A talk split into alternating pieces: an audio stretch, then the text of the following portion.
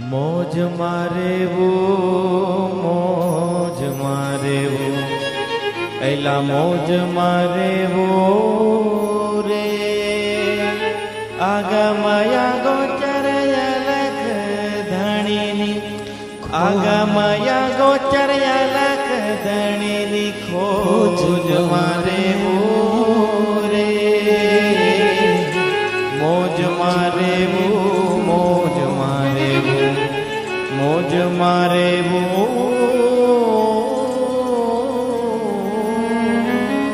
દાદા પાસેથી આપણે બધાએ શીખીએ. હનુમાનજી મહારાજે એક છલાંગ મારી, એક સિંધુ, તીર, એક ભૂતર સુંદર, કૌતુક કૂદી ચડે હું તા ઉપર. એક છલાંગથી ઉપર ચડી ગયા. એક તો ભયહુ પર્વતાકારા?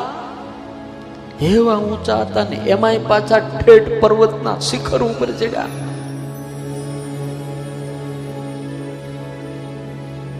આખું આકાશ મંડળ ગાજવા માંડ્યું. બાર બાર રઘુવીર સંભારી.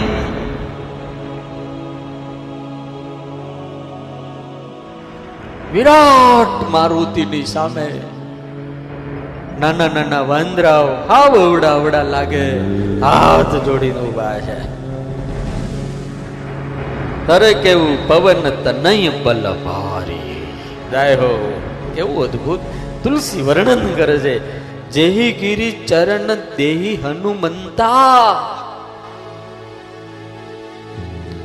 જામવાનજી બધી વાત પૂરી કરી બધાને વંદન કર્યા. અને પછી હનુમાનજી મહારાજ જેમ ઓલું પ્લેન કેમ આમ આમ આમ આમ ટેક ઓફ થાય? એ તો આમ દોડે ને પછી ટેક ઓફ થાય.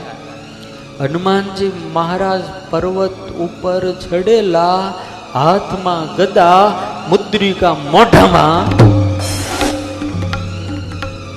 તુલસીદાસજી લખે છે જય શ્રી રામ જે છલાંગ મારી.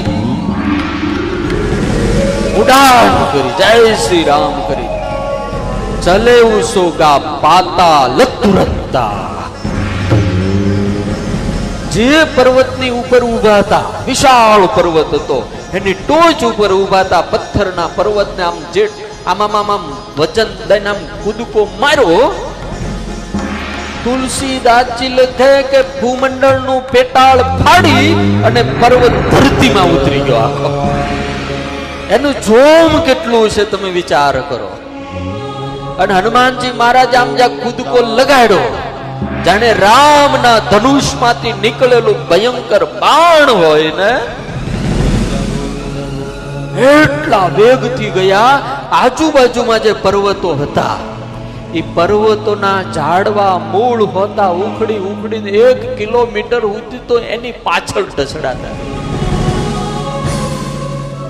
કૈલાસપતિ કે ભવાની, હનુમાનજી મહારાજે જે જોરથી આમ ધક્કો માર્યો, તો એટલું બધું વજન લાગ્યું કે પર્વતોની અંદર રહેલા જે પાકા પથ્થરો હતા, એમાંથી રસ નીકળવા માંડ્યો. ઓલા વાંદરાઓ બધા વિચાર કરવા માંડ્યા કે ક્યાં દેખાણું ખરું જતા, પણ ખબર ના પડી. એટલા વેગથી હનુમાનજી મહારાજે છલાંગ મારી. દાદાનું પરાક્રમ, દાદાનો વેગ મનોજવમમાં તુલ્ય વેગમ. કેટલો વેગ? એક ક્ષણની અંદર તો હનુમાનજી ક્યાંય ના ક્યાંય જતા રહે.